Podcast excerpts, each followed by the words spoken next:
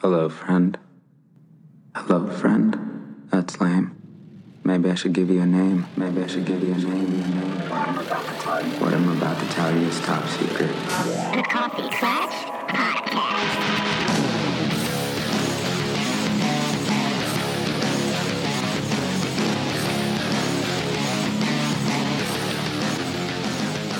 Welcome to the Coffee Clatch Crew, Mr. Robot episode review. I'm Jason, I'm Christina.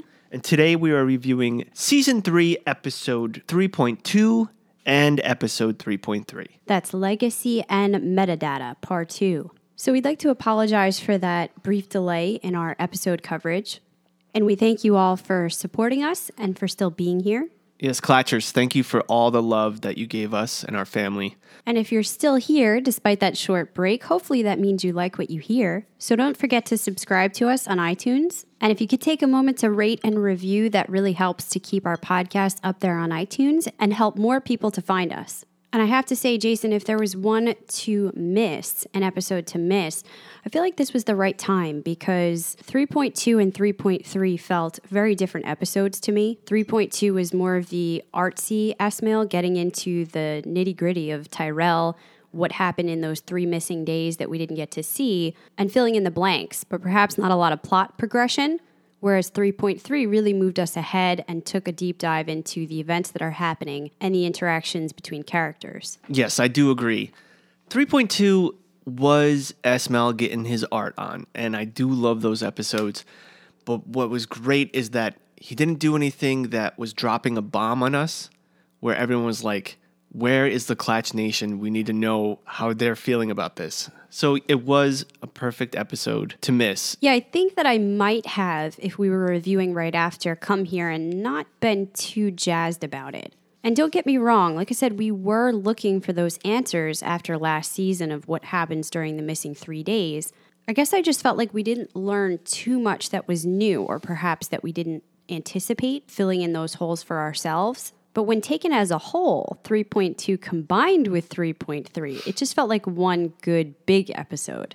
Yeah, I see what you're saying there. All last season, we were saying on the podcast, Where's Tyrell? What happened to Tyrell? And then all of a sudden he shows up, and we're like, What has he been doing? Has he been staying in that room?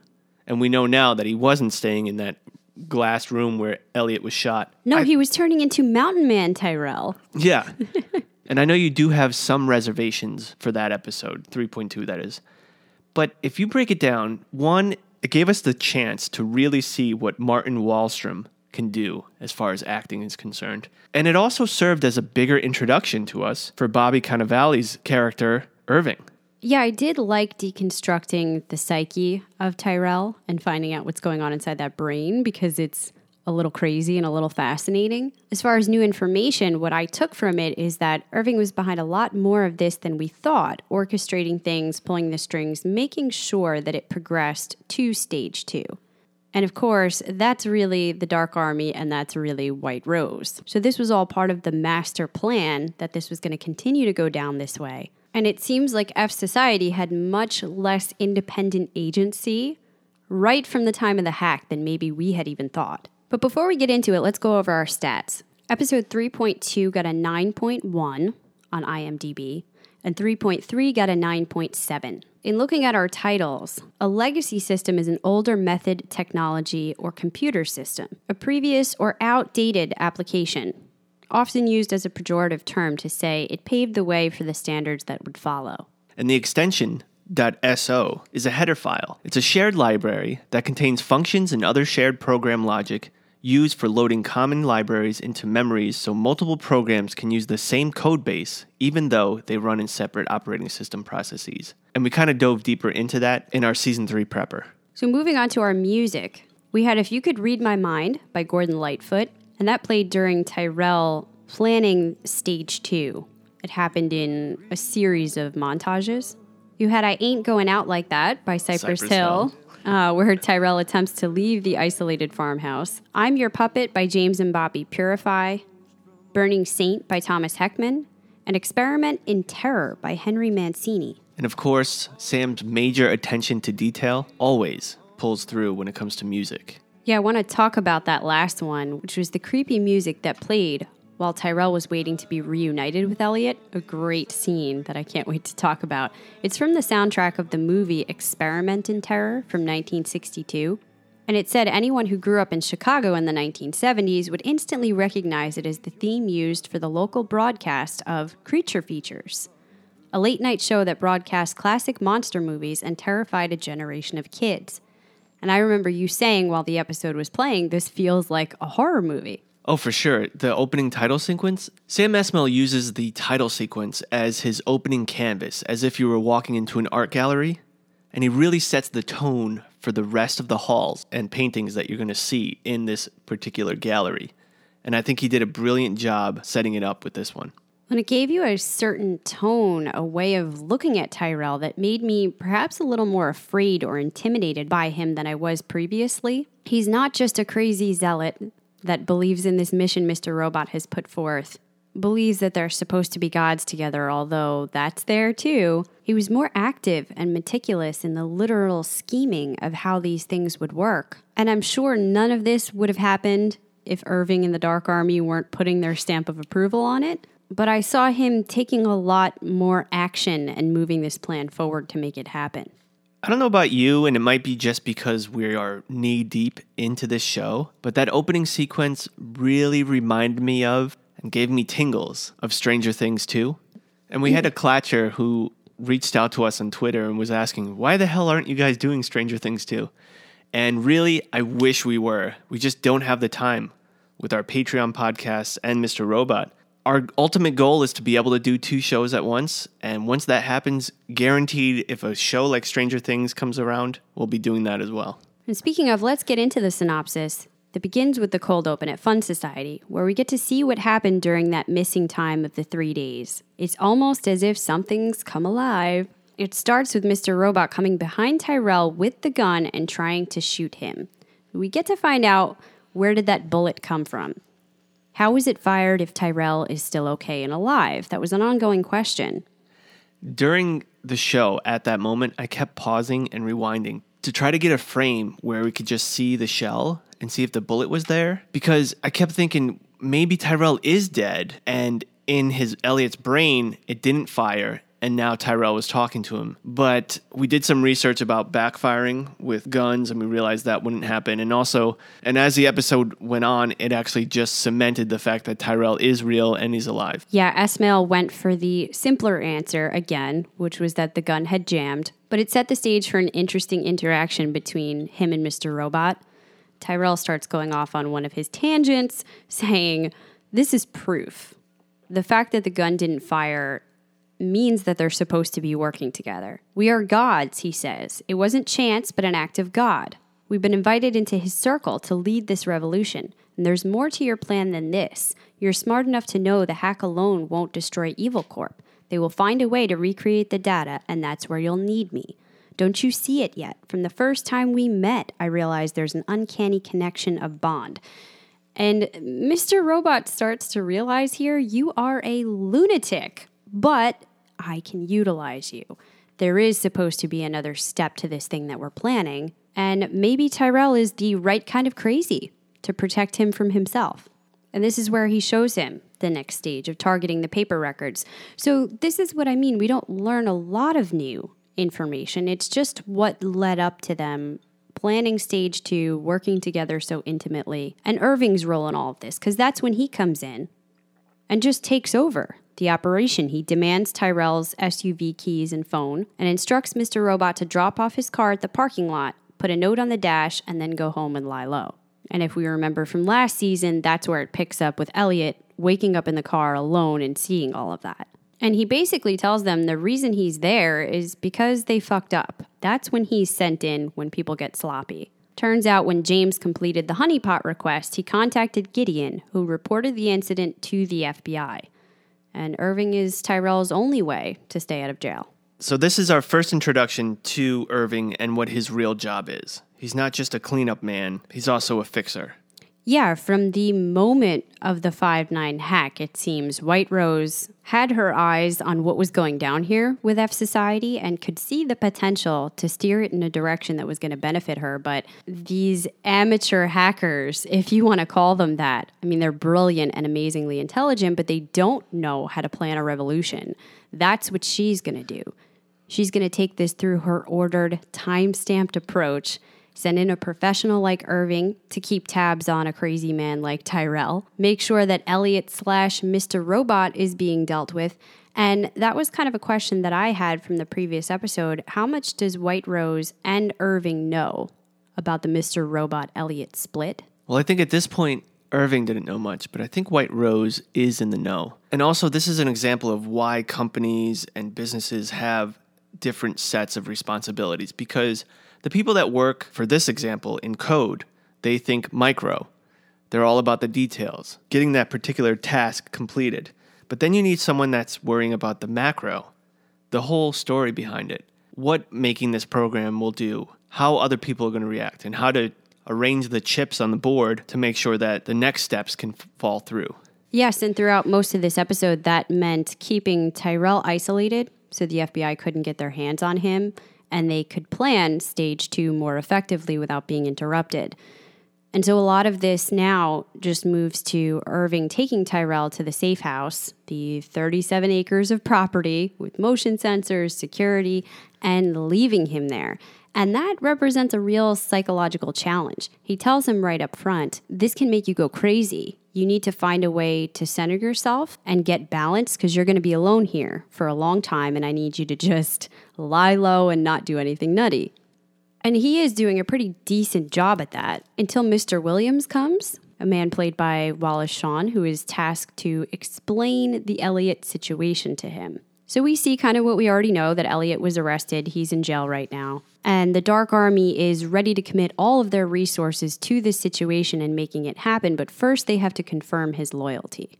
And so he goes through these series of badgering questions to him. Did he murder Sharon Knowles? Does he love his wife? Will he be loyal to them? That's the really big question. And he grills him until he breaks. This was my favorite scene in this episode. We got Wallace Shawn, who we know from so many movies Toy Story, Princess Bride. This guy's brilliant. He was the perfect actor for this particular role.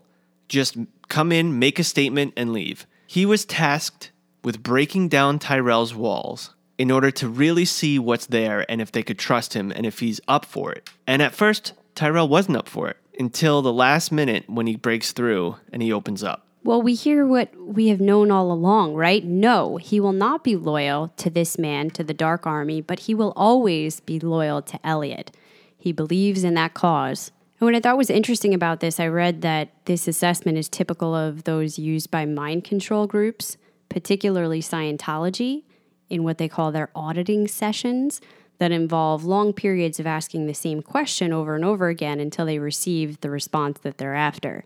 And so, you know, Tyrell finds out about Elliot being in jail. And after Irving leaves, that's when we start to get those montages. Tyrell watching the baby cam, him going through the maps and the pictures, doing the planning. But interspersed with that is what I thought was the most interesting scene in the whole episode. And that was at Minister Zhang's house on an island that doesn't even show up on Google Maps, Jason. How about that? He gives a couple of instructions. So, one we would have anticipated to have their operative on the inside keep an eye on Elliot and look into his early release. Two, to start image repair on Tyrell. Three, to explore a new narrative to put F Society's origin on Iranian soil. Do you have any idea what that means? And finally, to back a potential candidate for president who we see is Trump. And so I don't know what he's up to, but he's got his hands in all of these different things and he's pulling the strings to make it come out the way he wants.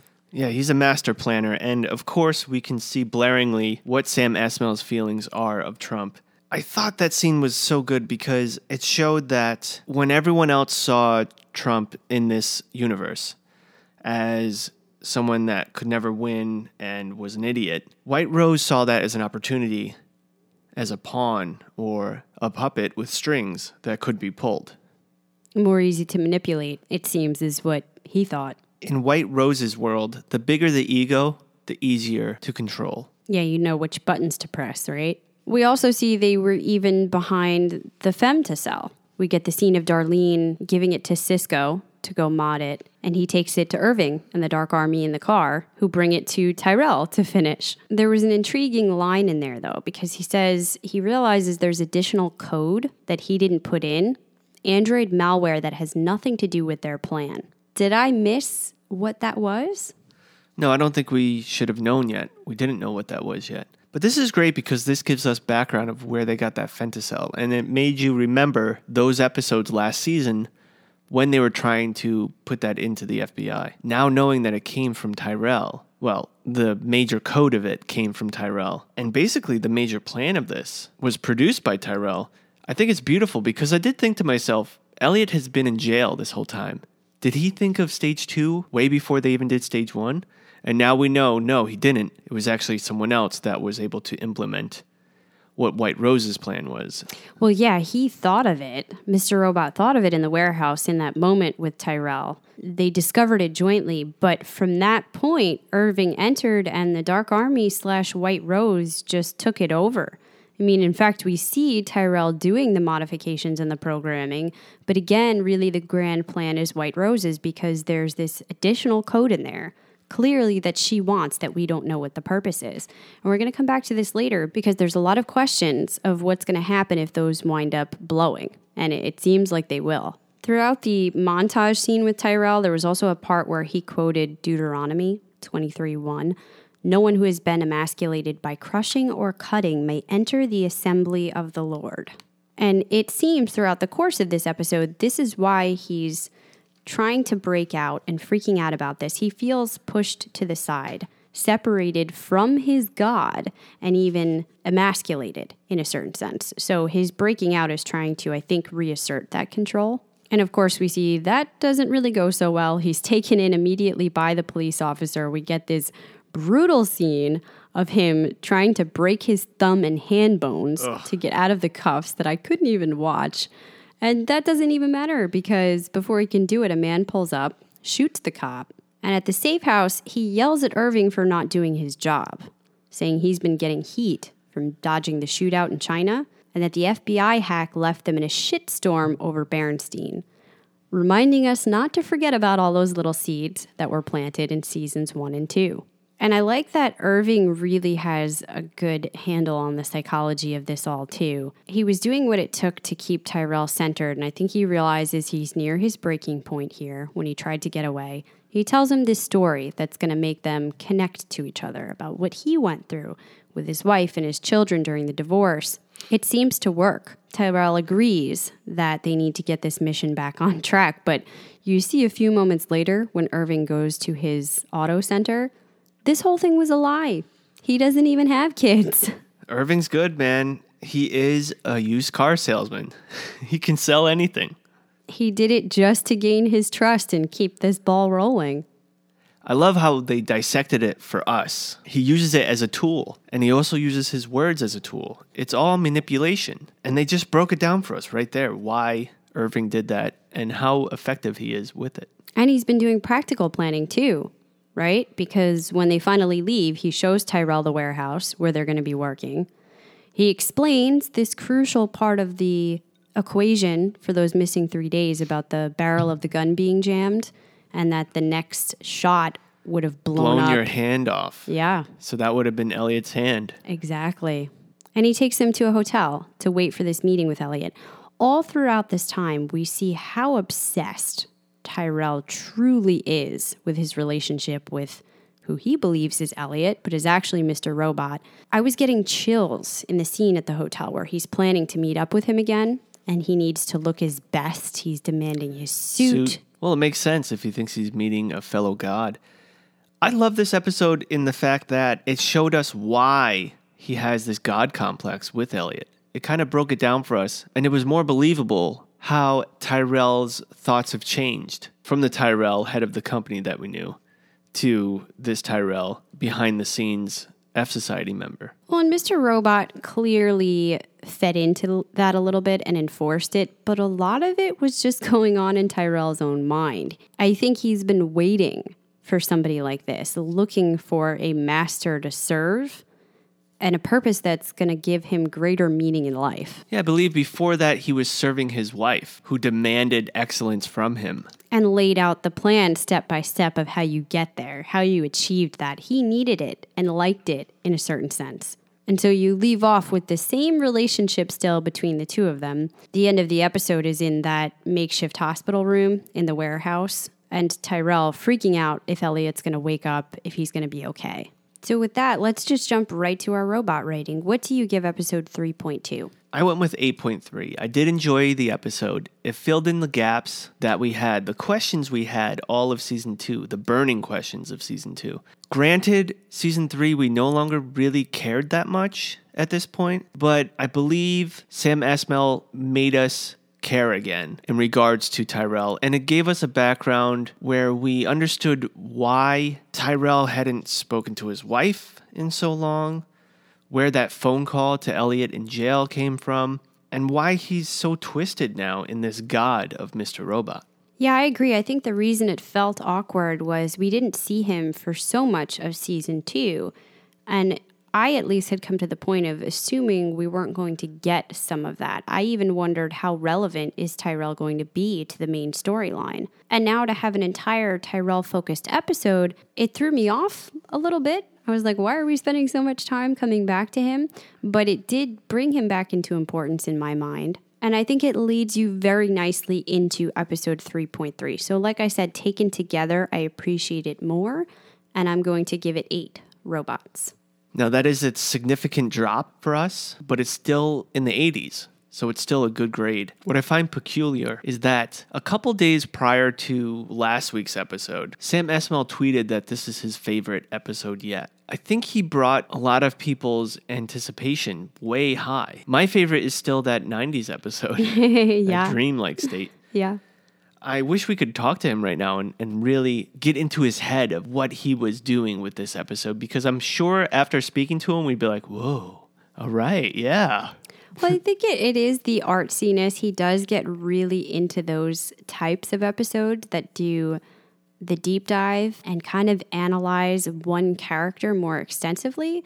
Whereas as a viewer, sometimes we're looking for more of a sprinkling and having a plot progression mixed in with some analysis of the character. So maybe the episodes that are his favorite are not always the general audience favorite. But it is early on in the season. If you're going to do a flashback and fill in some of those gaps, I think this was the right place to put it. And let's go into our most valuable hacker. And again, we don't have a Twitter, MVH, because we didn't watch this episode until earlier this week and we weren't able to ask our Clatchers. So it's a Clatcherless MVH, but we do have ours. I'll start with mine. I went with Irving. You would think I'd go with Tyrell. I believe, Christina, you went with Irving as well. I did. I have many reasons for that like I said before, it was a good introduction into the depth of what Irving is for F Society, actually for the Dark Army, and how much power and how good he is at his job. Yeah, and it just makes me interested for what more we're going to see from Irving, how integral he's going to be in stage two and the rest of White Rose's plans. And I love Bobby Cannavale's acting. I mean, if you watch him in Boardwalk Empire and see how much of a badass he plays there, this is a completely different character and he still displays his badassness. well, this is how much of a testament it is to me. I forget that this is Bobby Cannavale. This is Irving to me, and he has done that quickly. In a matter of a few episodes, a couple of pivotal scenes, he is the character when I watch the show.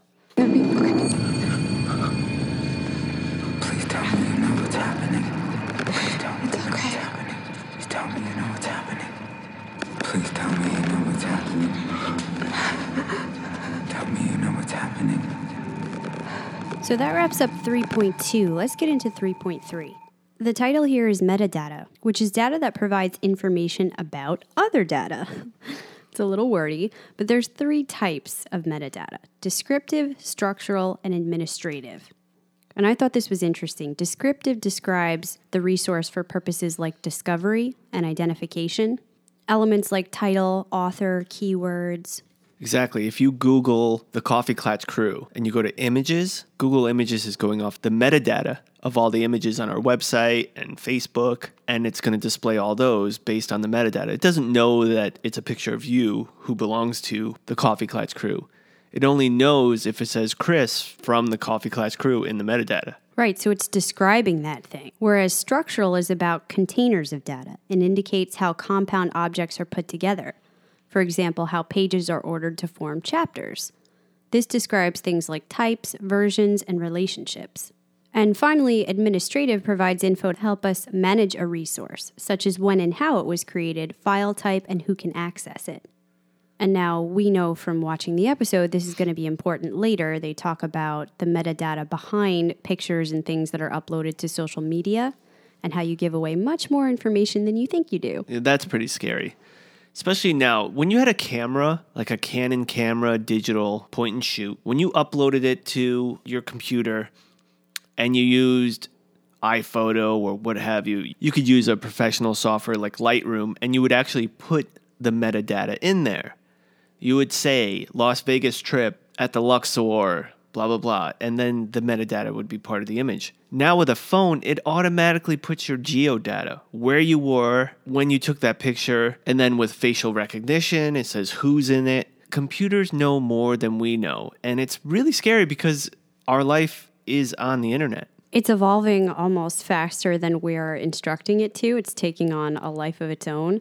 Yeah, and that's a whole nother topic that we can go off on. I find that really interesting if you are into that type of storytelling. Dan Brown, who I really enjoy as an author, has a new book out called Origin that kind of gets into more of those technology aspects. It's really interesting. And the extension for this episode is PAR2, which is Parchive, the second version of an error correction system for computer files. It can be used to fix files corrupted in a download or recreate missing files. So basically, you ever get an email with an attachment and it was corrupted by the time it got to you? You could use this kind of system to fix it, most likely.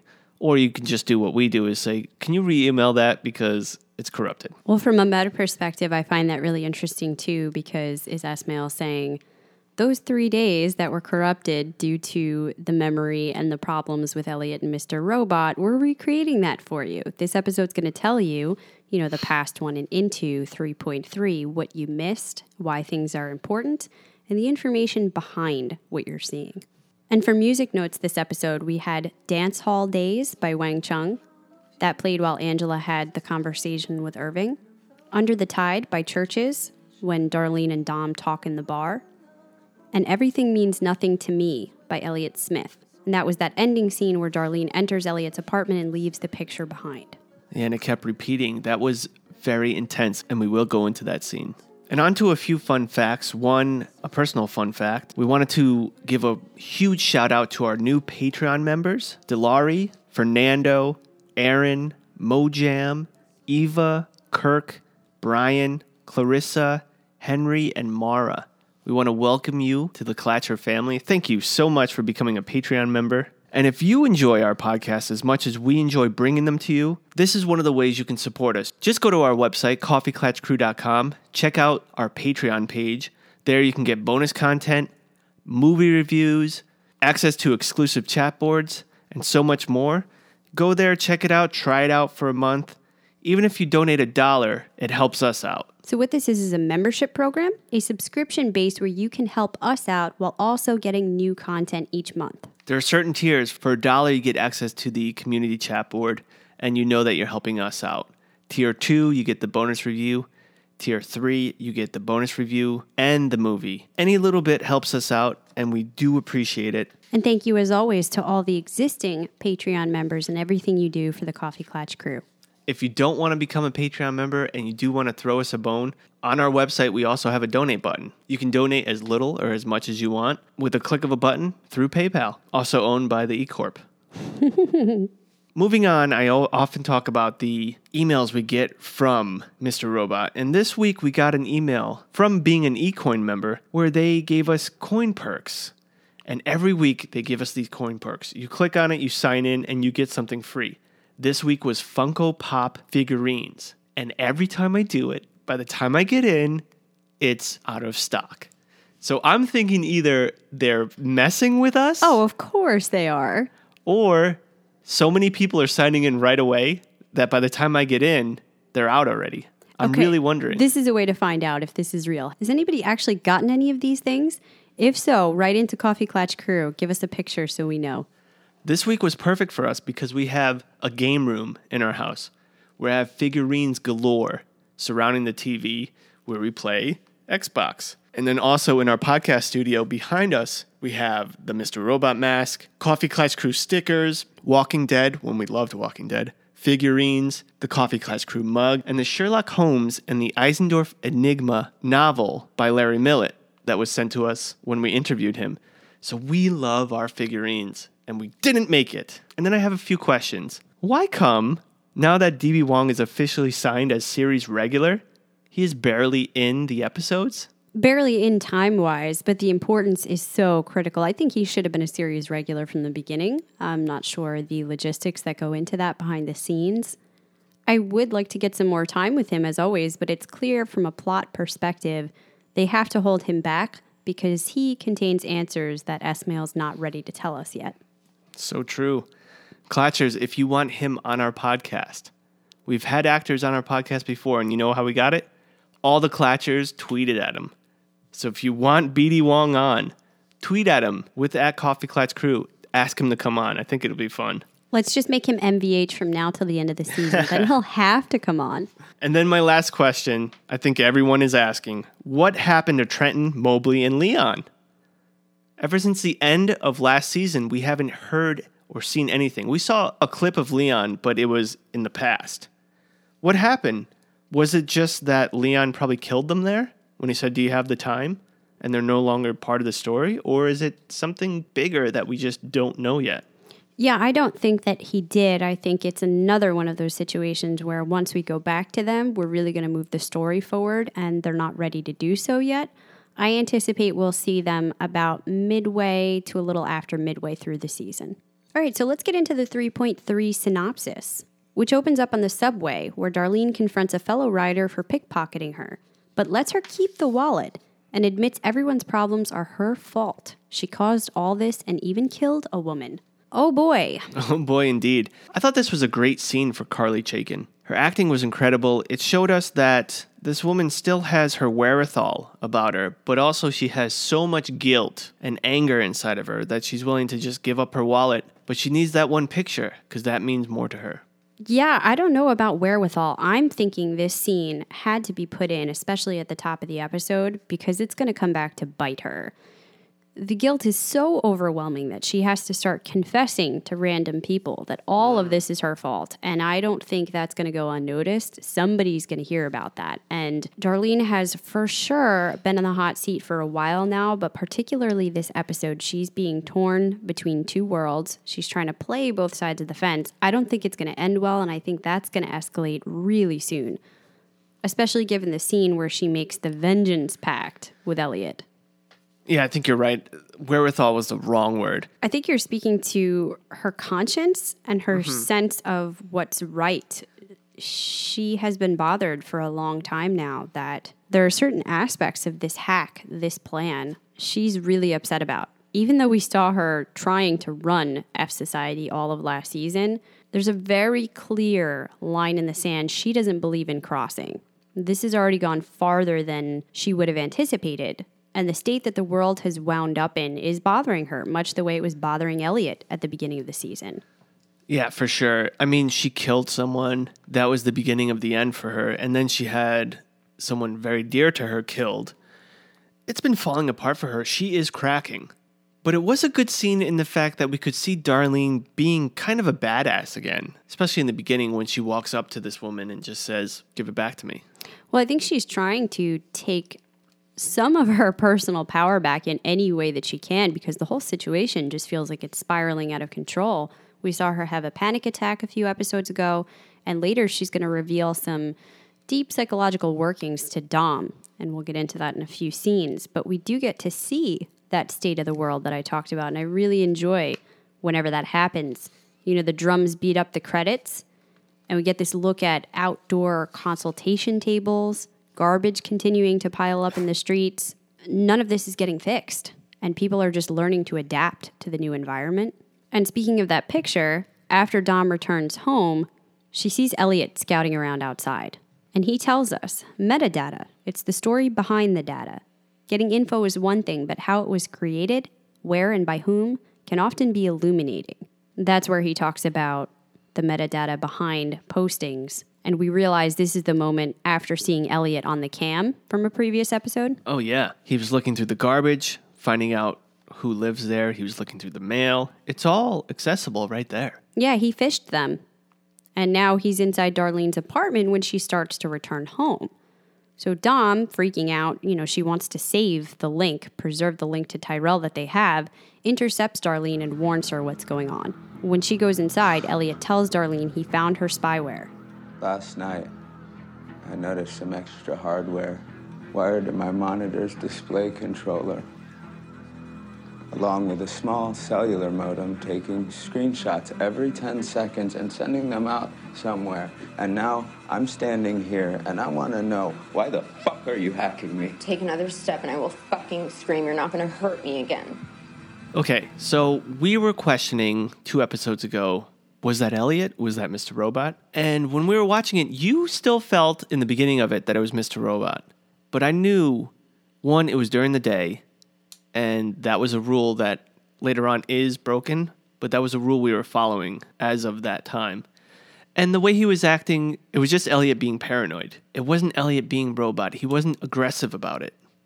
Yeah, well, they're clearly messing with us, though, now, right? They know that we're looking for that switch of when is it robot, because when he starts talking to Darlene, he is making firm eye contact. For a couple of seconds, they're having you question that because it was Mr. Robot that was saying, What's going on with Darlene?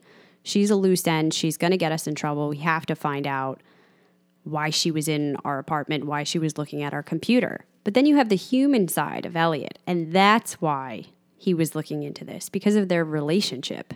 He approaches her more from a brother standpoint of why did you do this? What's going on between us? And she immediately takes that and flips it back on him. She says, You're not going to hurt me again. And if it is him I'm talking to right now, yes, I hacked him. I don't trust him. He's still here, and you can't keep ignoring it. So that was her manipulating him, right? That was her saying, I'm acting this way because I saw Mr. Robot. I don't trust you. That's why I did it. Putting Elliot on her playing field right there. Well, I agree that it did flip him around. It stopped him from thinking about her and what she did and made the conversation about Mr. Robot and how difficult it is to try to have a relationship with someone like him. But I also think that's very genuine that she is struggling with that. She does love Elliot. And the more the episode goes on, even though she's a double agent and she's talking to the FBI, I get the feeling she is the only one on this show that genuinely does care about Elliot. Oh, I agree with you. And towards the end of the episode, I really get that feeling. And by comparison, Angela, who I was so back and forth about, this episode, I feel more and more that she's willing to sacrifice a lot. And maybe this is more about personal vengeance than caring for Elliot. We get this scene where Irving is in the red wheelbarrow telling Angela he received official word that the operation will now go down on September 29th, 10 days from now. So, this is a big question amongst the characters themselves why was the timeline changed, especially with somebody like White Rose that's so meticulous Yeah. about things happening Time. at a certain time? And we think this is because of the conversation that he had with his lieutenant about Mr. Price, that it's going to happen after that, regardless. No matter which way the vote goes down, Price is going to pay now. But is that it? Is somebody so ordered like White Rose just going to change this whole plan and go off half cocked because he wants to put it to Price? No, that's not it. The underlying reason that White Rose is doing this, which we don't really know yet, is that machine.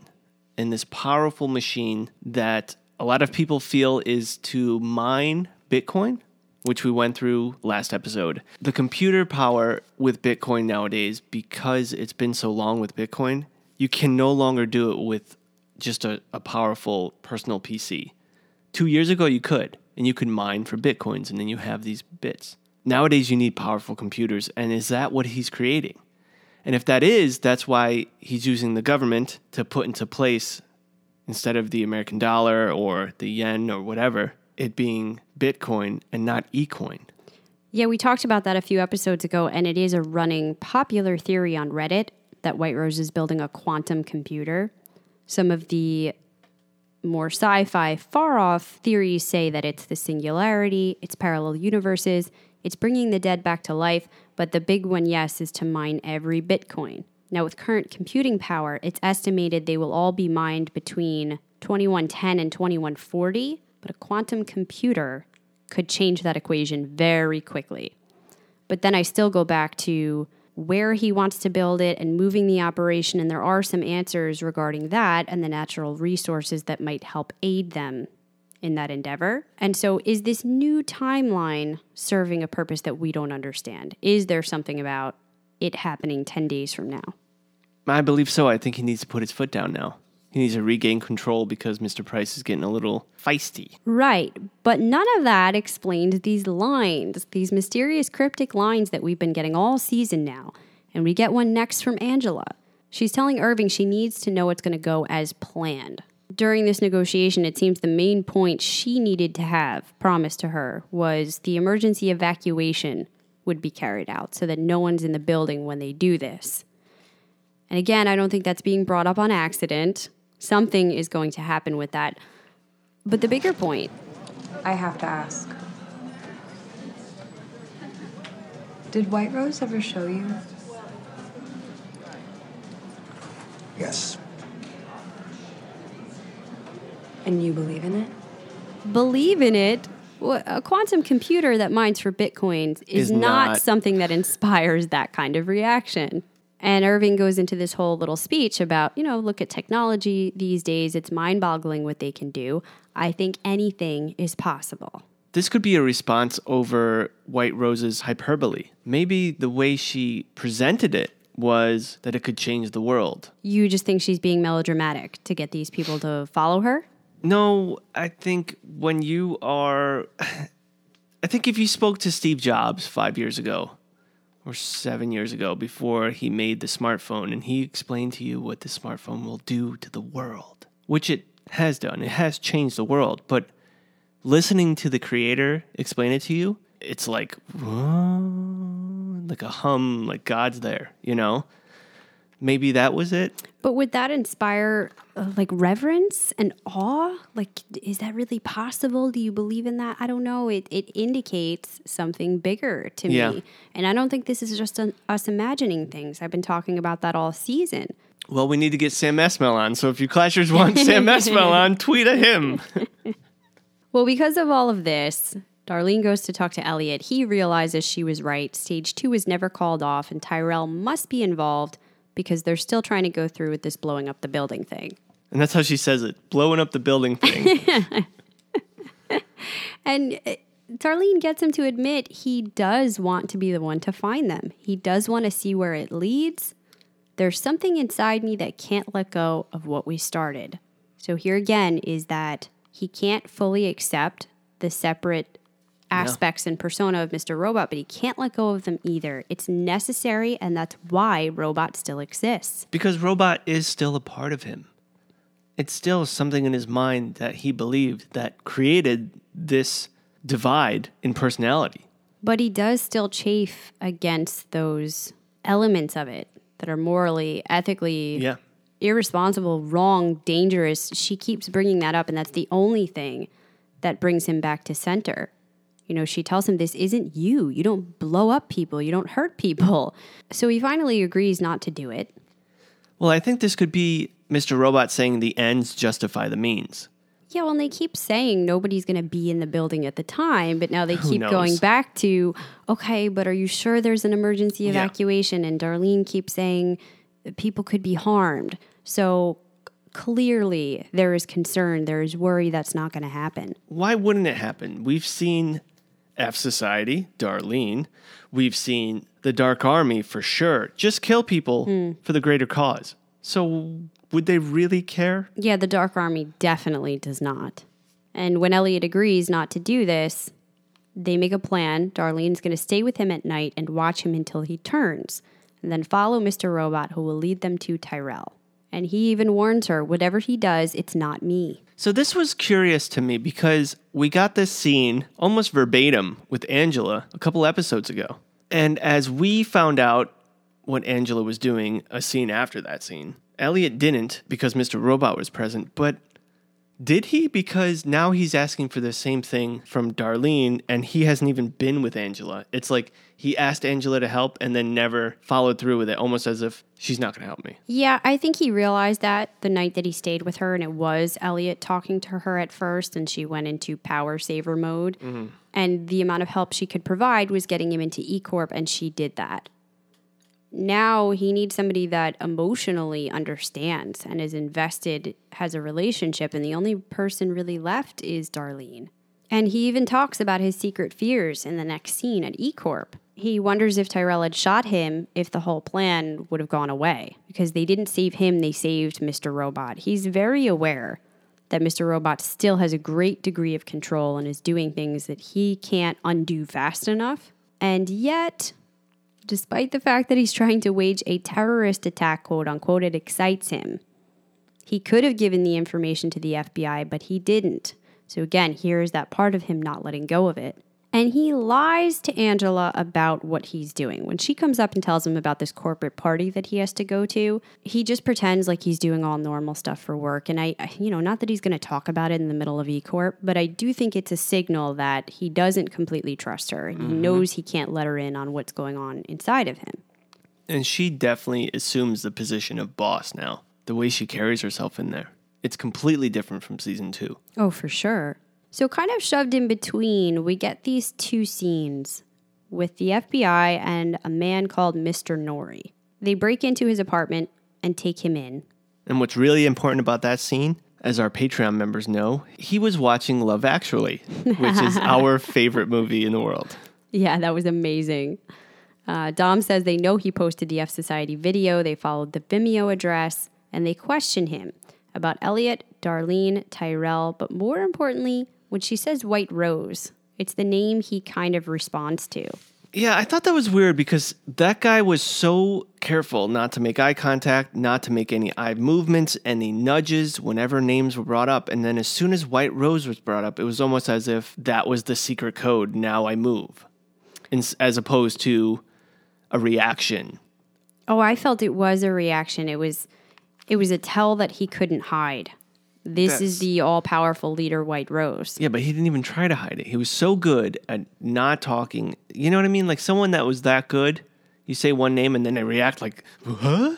Well, he's still not giving anything away. You know, he says my my master is F society. That's it. Period. And Norm even thinks it's weird. Why did Dom ask him about White Rose in the first place? He says a Dark Army leader is a mythical boogeyman. Groups like this don't have leaders, which to me was a very weird comment to make. Groups like F Society may not have leaders because they're sort of an anarchist hacker type situation, but the Dark Army is so ordered and structured. How could you not believe somebody's running all of this?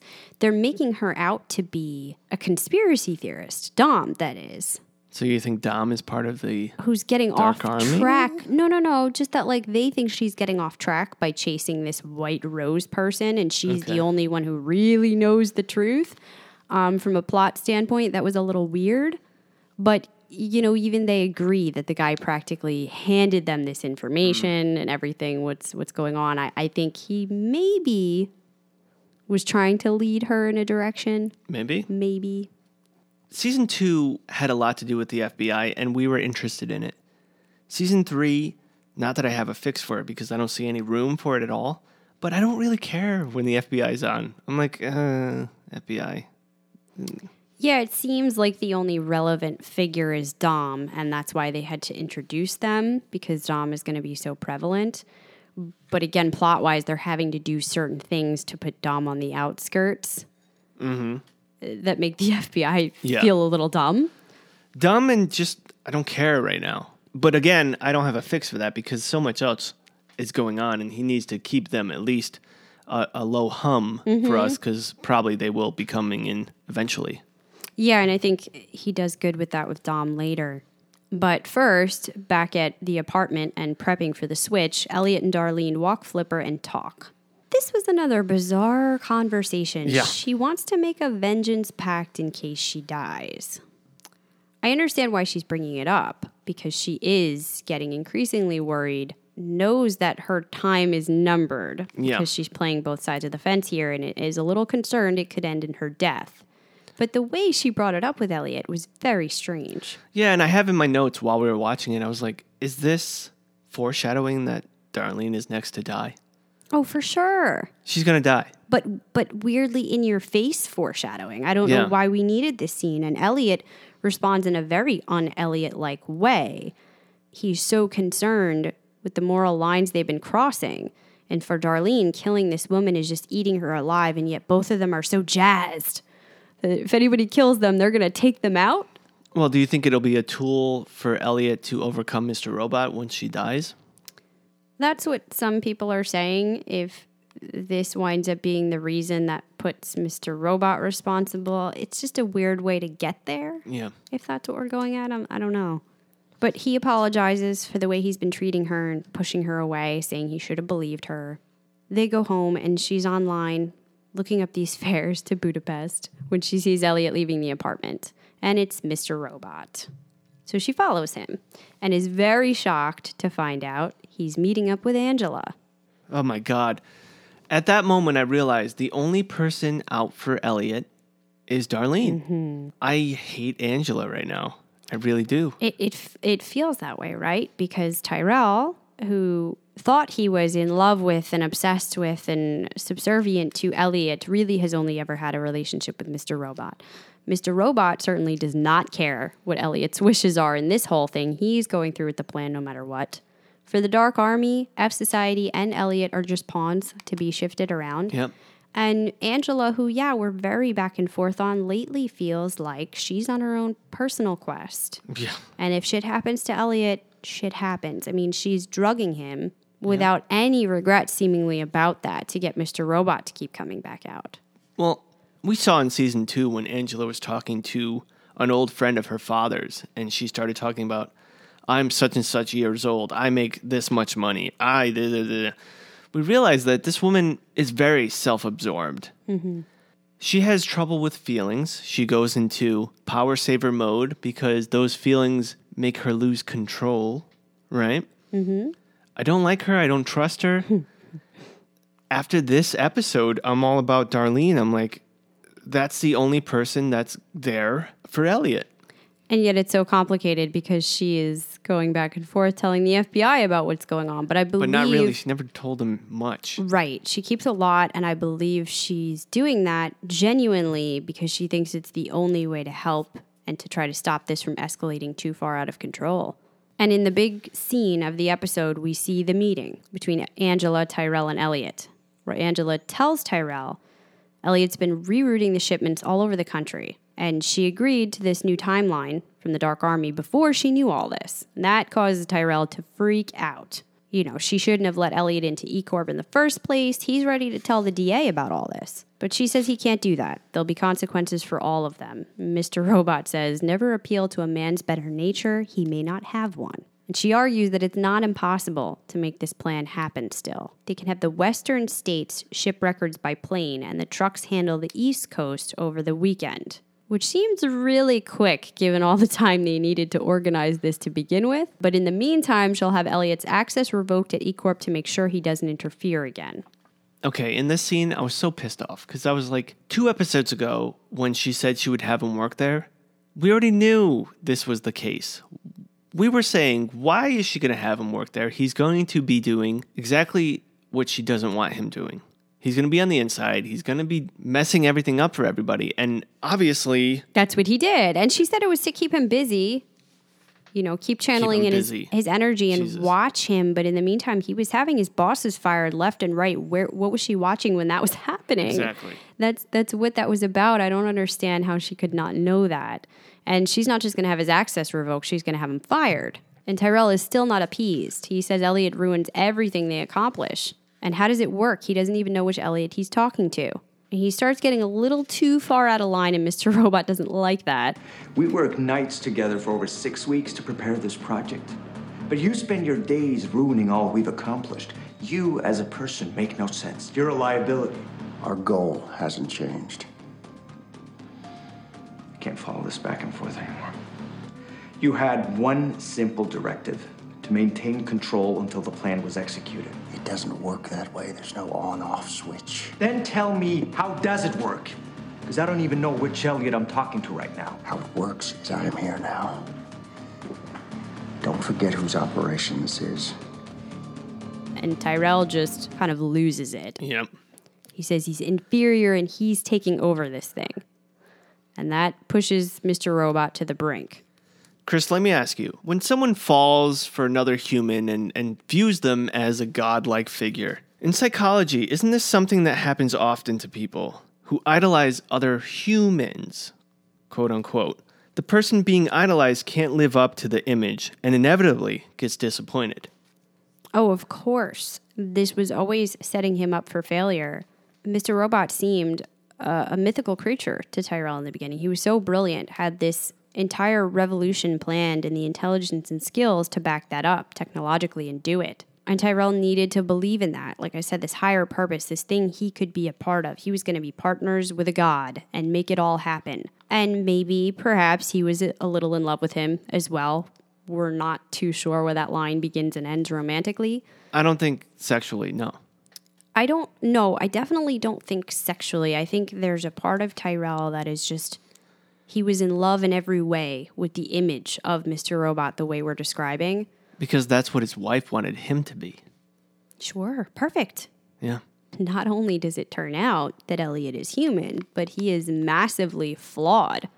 There are two sides to this person, one of which Tyrell has really never even seen or mm-hmm. met, Yeah. and, and he doesn't like it. He doesn't like that quote unquote damaged side of Elliot. So that's why he says, You're inferior. This is not going to work this way. If Mr. Robot responds, This is my revolution. I am the architect. The only reason you're here is because I allow you to be. I was getting so pumped because I wanted him to put Tyrell in his place. But at that moment, he starts looking like he's shorting out. When you get that angry, you lose control. And I guess in essence, Mr. Robot lost control of the body, which is Elliot. Yeah, but what's weird is he was getting angry and aggressive and talking about how this is his revolution, which seems like such a Mr. Robot thing. He should be the prominent person there. But it makes me believe Elliot still owns himself as the mm. true architect of this. As much as he might deny certain parts of that, he is the one behind it all. And he doesn't want to let that go or blame it on Mr. Robot. And in that moment, he does start trying to reassert control. Brilliant scene. This is the Mr. Robot I love. Oh, it was amazing. This conflict is so beautiful. And he broke through. He did it. He actually became Elliot again. But of course, that didn't last long when everyone started to freak out, mainly Elliot. What's going on? Why is Tyrell here? Angela just medicates him again. So, yeah, that prevailing moment really quickly is diffused. One, by the way Elliot reacts Angela, why am I here? Mm-hmm. And you're like, God damn it, Elliot, grow some balls, man. and then he keeps, then he breaks the fourth wall, which we love, which he doesn't do enough anymore.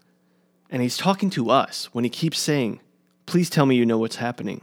Please tell me you know what's happening. Mm-hmm. That's him talking to us. which he always turns to when he's really afraid. And I'm, Yeah. I'm so intrigued by that relationship he has with us as the audience.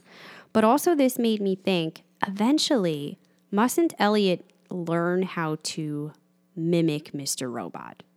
In this moment, if he could have played Mr. Robot and made them believe it was still him, that he hadn't turned, But how do you learn to mimic something you've never seen?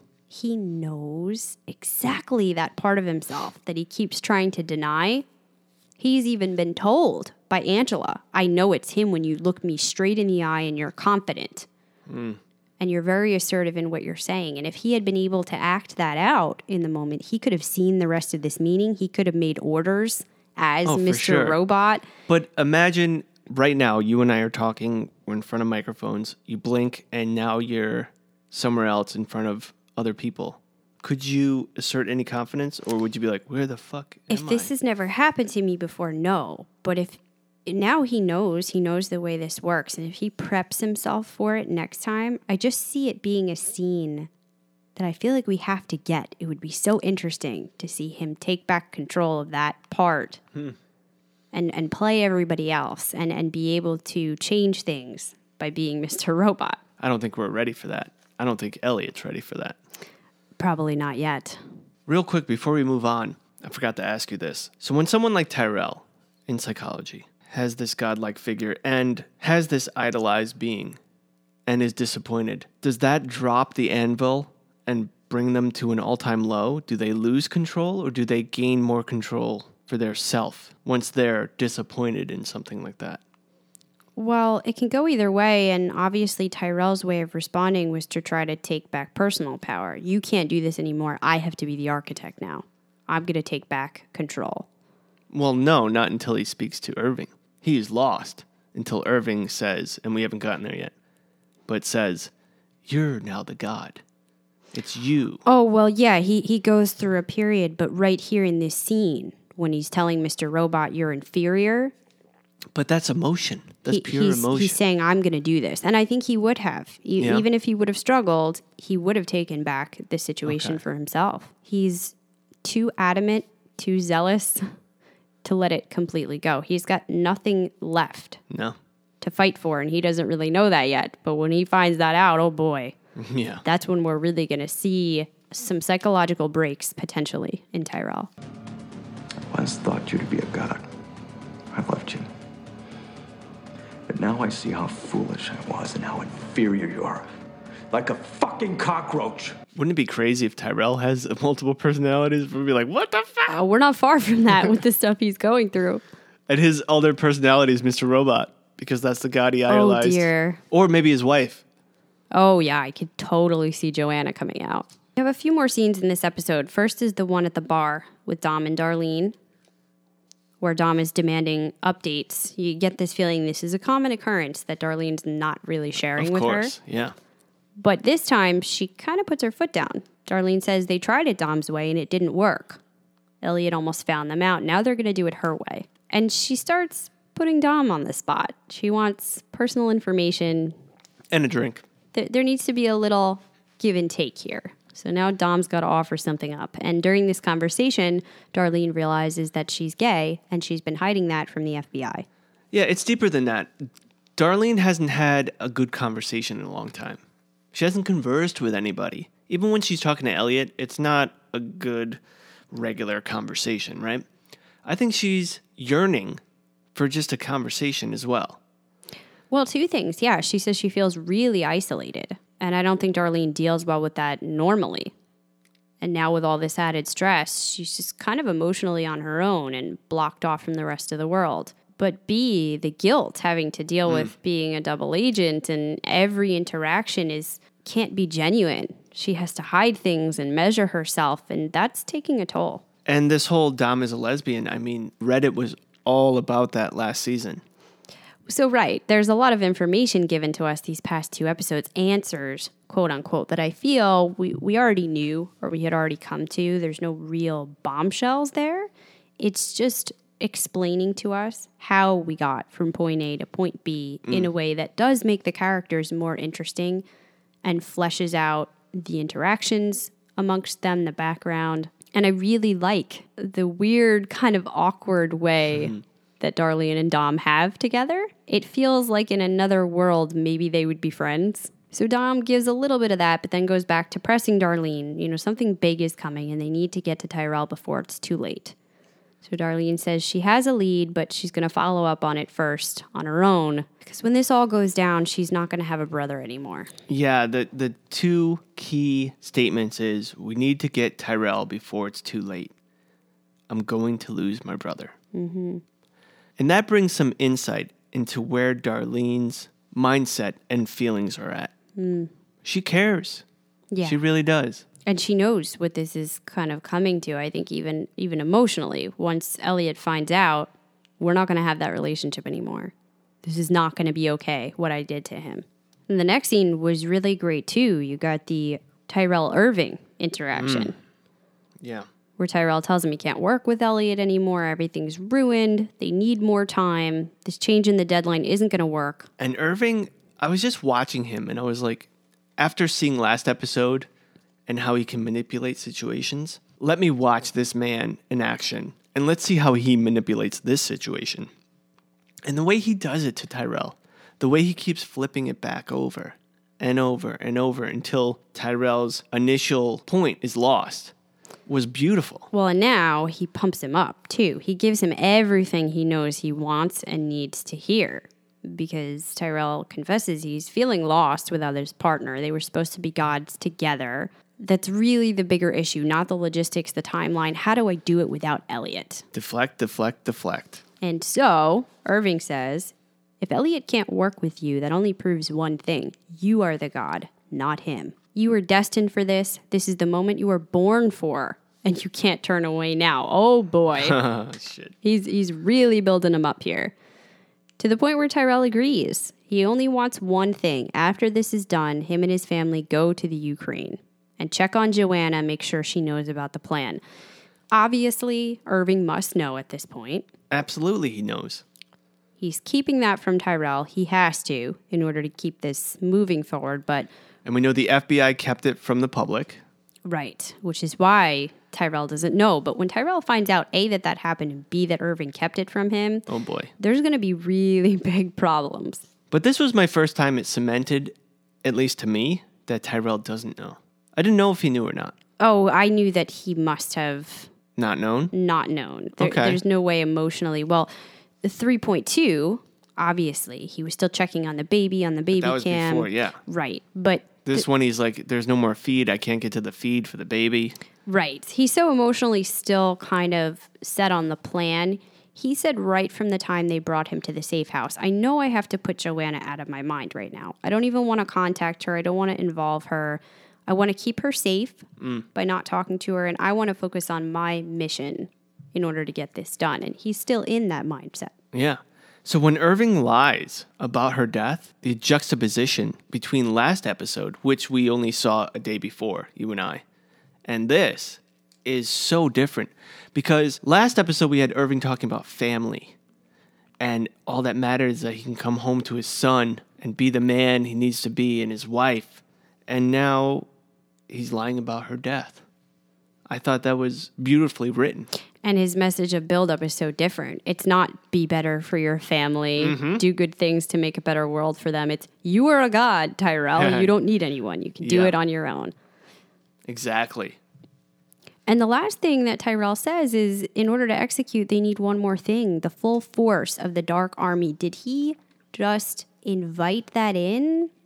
The violence, the aggression, everything the Dark Army brings with it. Did he decide they have to go to the next level in order to make this shit happen? In his head, maybe, but I think White Rose is above that, anyways. Oh, for sure. Practicality wise, they they were coming in. They're already there. they were going to do that. But to me, it represents a real psychological shift in Tyrell. Which might change once he knows about his wife. For sure. I'm sure it will. But right now, he's. I wonder if once he knows about his wife, if he's going to try to confide in Elliot and not Mr. Robot. Well, that's kind of an open thing I would really like to see. I don't think we've actually gotten Tyrell interacting with Elliot as Elliot, or, or if he did, he didn't know it. So, what is that going to be like? I think we have to see that moment. And the episode ends with two things. First, Angela calls Price with this urgent request to fire Elliot and ban him from E Corp, to which Price really readily agrees. Not that I think he wanted Elliot there in the first place, but it's just another of this bizarre relationship that those two have, and I can't really figure out what's going on. This is that bizarre relationship that we brought up two episodes ago, or one episode as far as podcasts go. What does Angela have over Mr. Price? The way he reacted to White Rose. One of our favorite clatchers for Mr. Robot, Oren, wrote to us and asked us at CKC Podcast. So, what do you think Angela has over Price? Information? Sex? I don't think it's information or sex.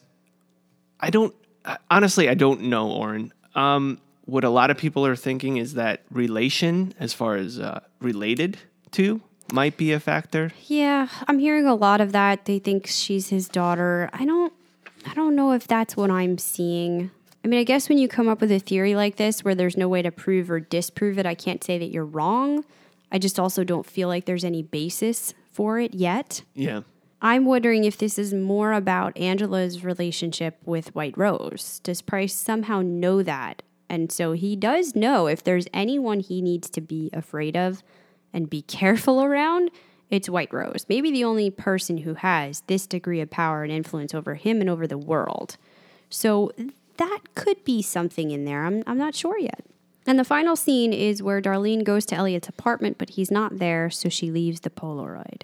And clearly, this picture has a lot of metadata Yeah. for Darlene. There's so much more to be explored about their childhood, what happened between the two of them and their parents, the day that Elliot was pushed out of the window. it's the thing I most look forward to. We've talked a lot about and yet haven't really gotten much new information on. So the metadata behind this photo is more about what Darlene is feeling when she's putting that back. We saw that Darlene was willing to give up her wallet and all her personal belongings belongings in that wallet, but she needed that photo back. We saw how important it was to her where she stole it from Elliot. It's a re- Why is she bringing it back now? What does that mean? Is she giving up? Well, yeah, it's a representation of their relationship, the thing that is most important to her.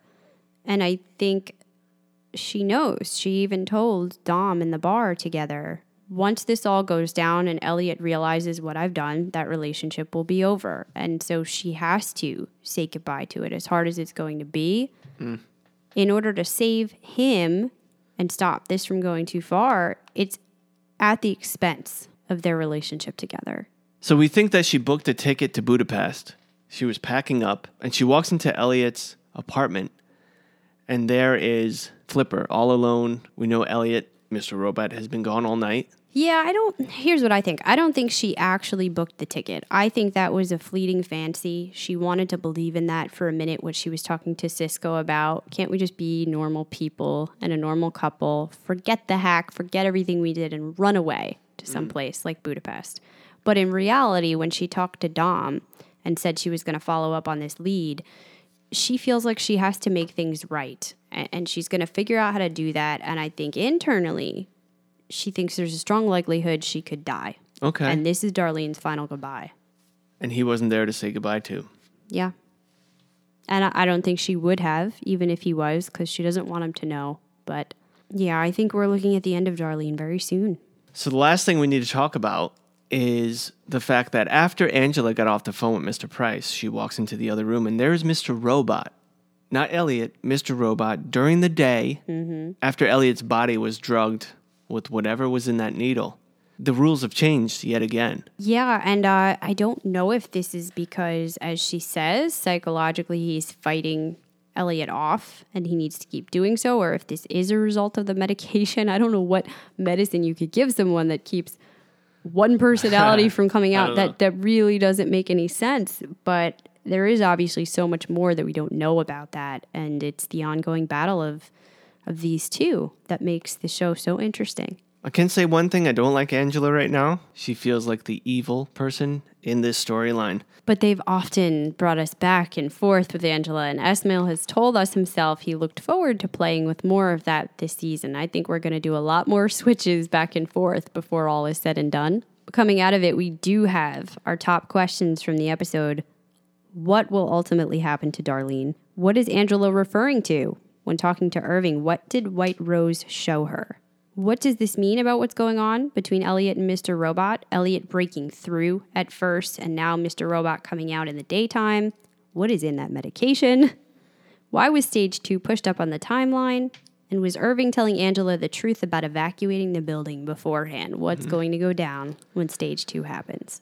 Now, when she pulled that needle out, we knew from a couple episodes ago when Elliot confided in her. And then Mr. Robot came out and she, remember we were talking about what did she put in that little pouch? We mm-hmm. knew it was a needle with something in there. I'm just wondering what knocked him out. So before we move on to Clatcher's comments and Clatcher's ratings, we wanted to give you another way where you could help us out. And you can do this by doing your normal shopping on Amazon. All you have to do now is go to coffeeclatchcrew.com on the homepage and on the support us page. There's a link to amazon.com. And all that does is add a little code that's given to Amazon saying that you're shopping under our banner. And anything you buy doesn't cost you any more. Amazon has to give us a little bit of that money.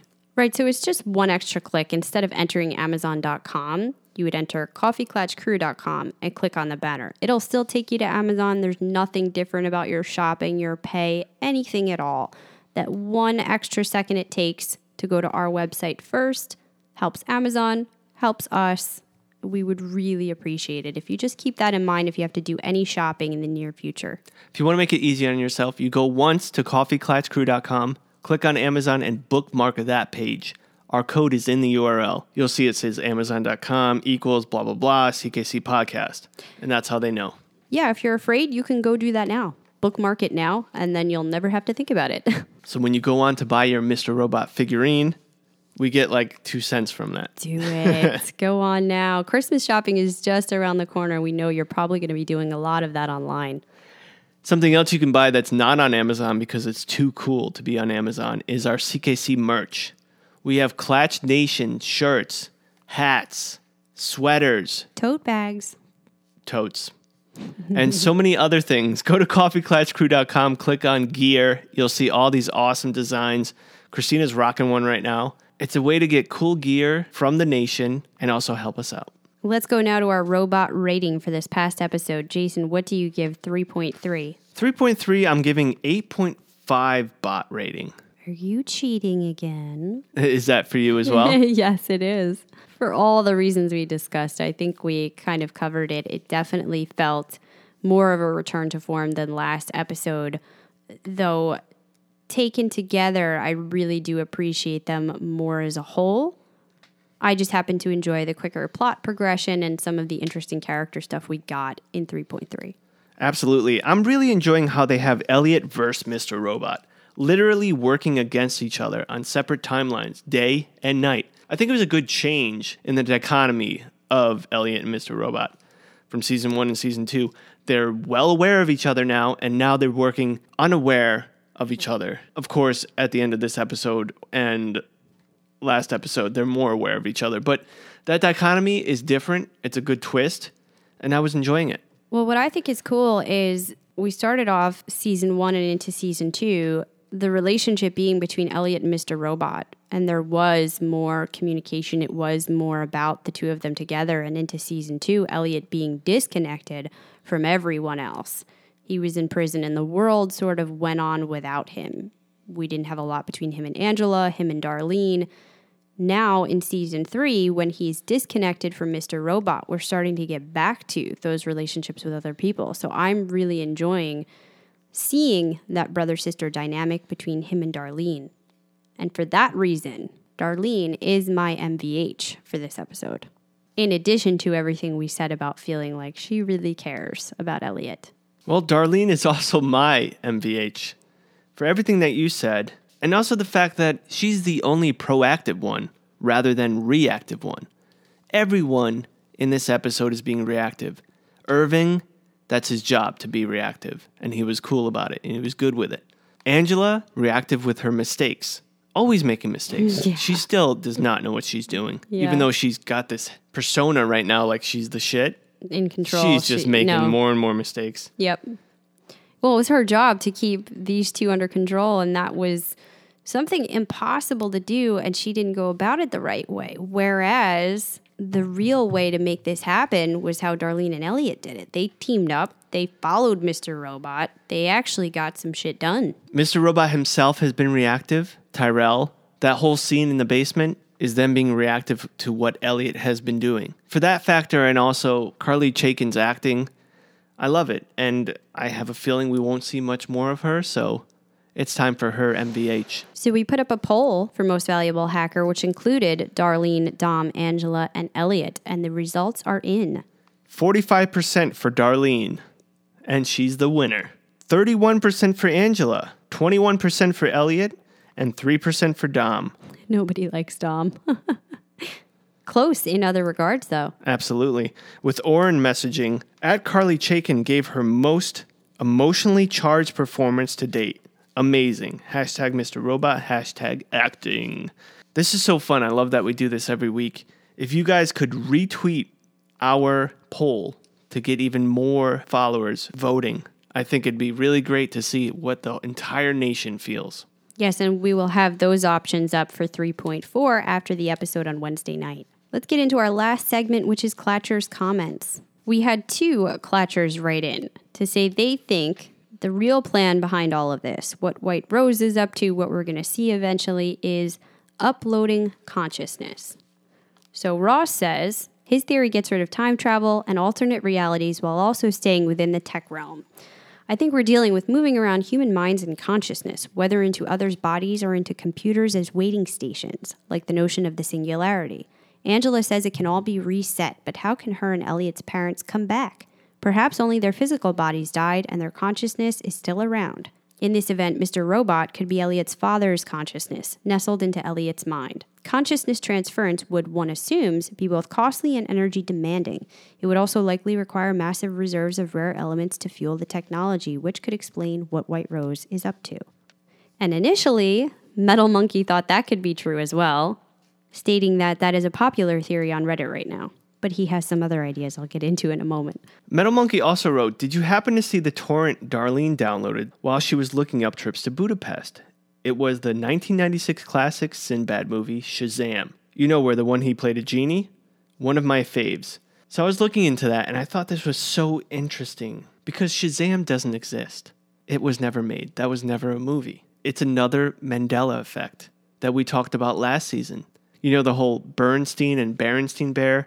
We went into this last season, this whole dichotomy of Mandela effects and how the world, uh, we could, I mean, we went so into it, how there could be parallel worlds where one exists and the other doesn't. Right, but in that case, they both existed. It was just a difference in spelling. So that's a little bit of a smaller. Well, this is another thing everyone remembers, including myself, Sinbad playing as a genie in Shazam, but it doesn't exist. Sinbad did a quick clip or um, little skit as a genie.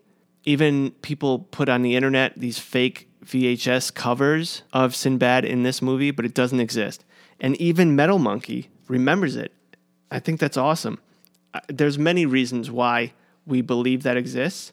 One is Kazam, which is a movie in the 1990s that featured a popular actor playing a genie. And in 1996, another movie called Kazam came out with Shaquille O'Neal being the actor.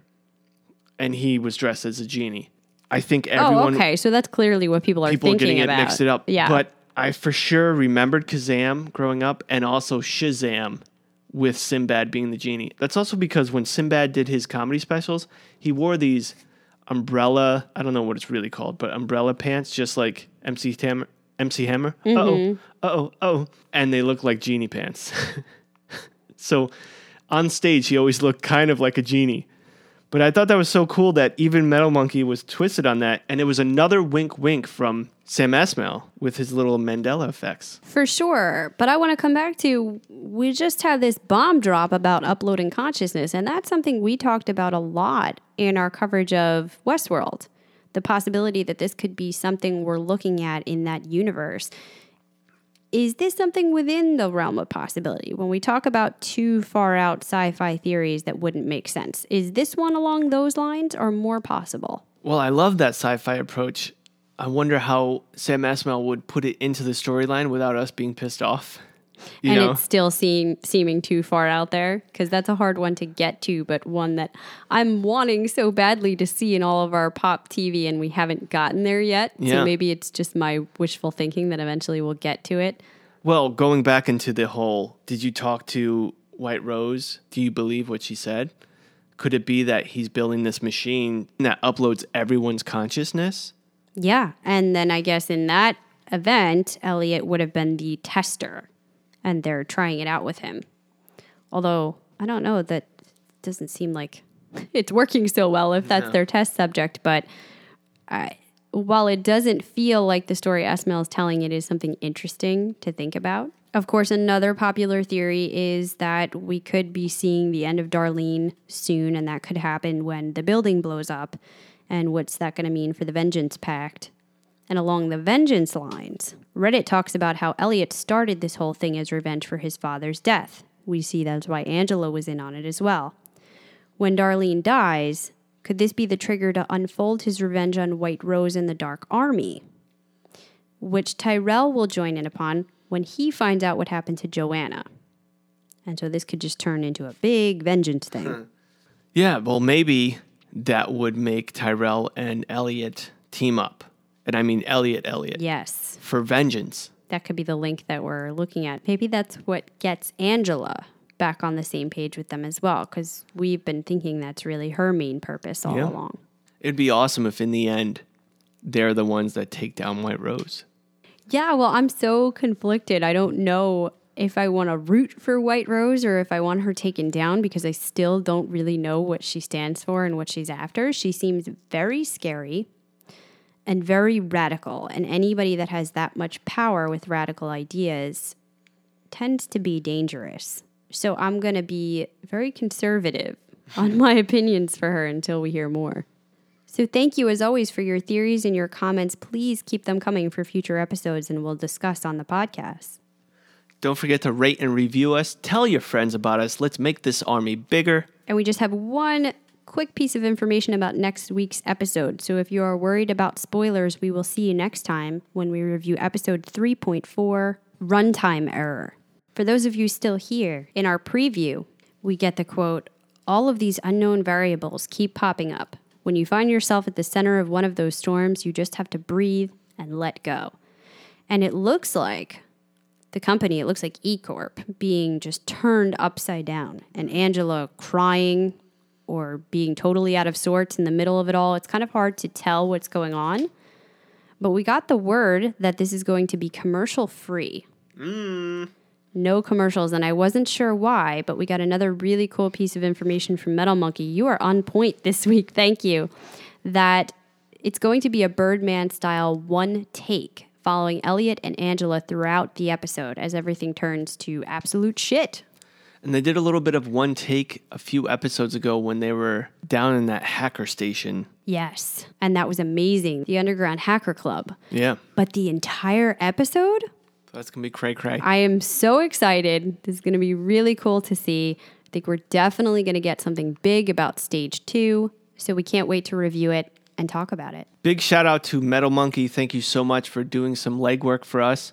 You're part of the Clatcher crew. You're helping us out. We love you for that. And another shout out to Kirk. We love you, man. Thank you for all your support. Till next week, this round's on me. This round is on me.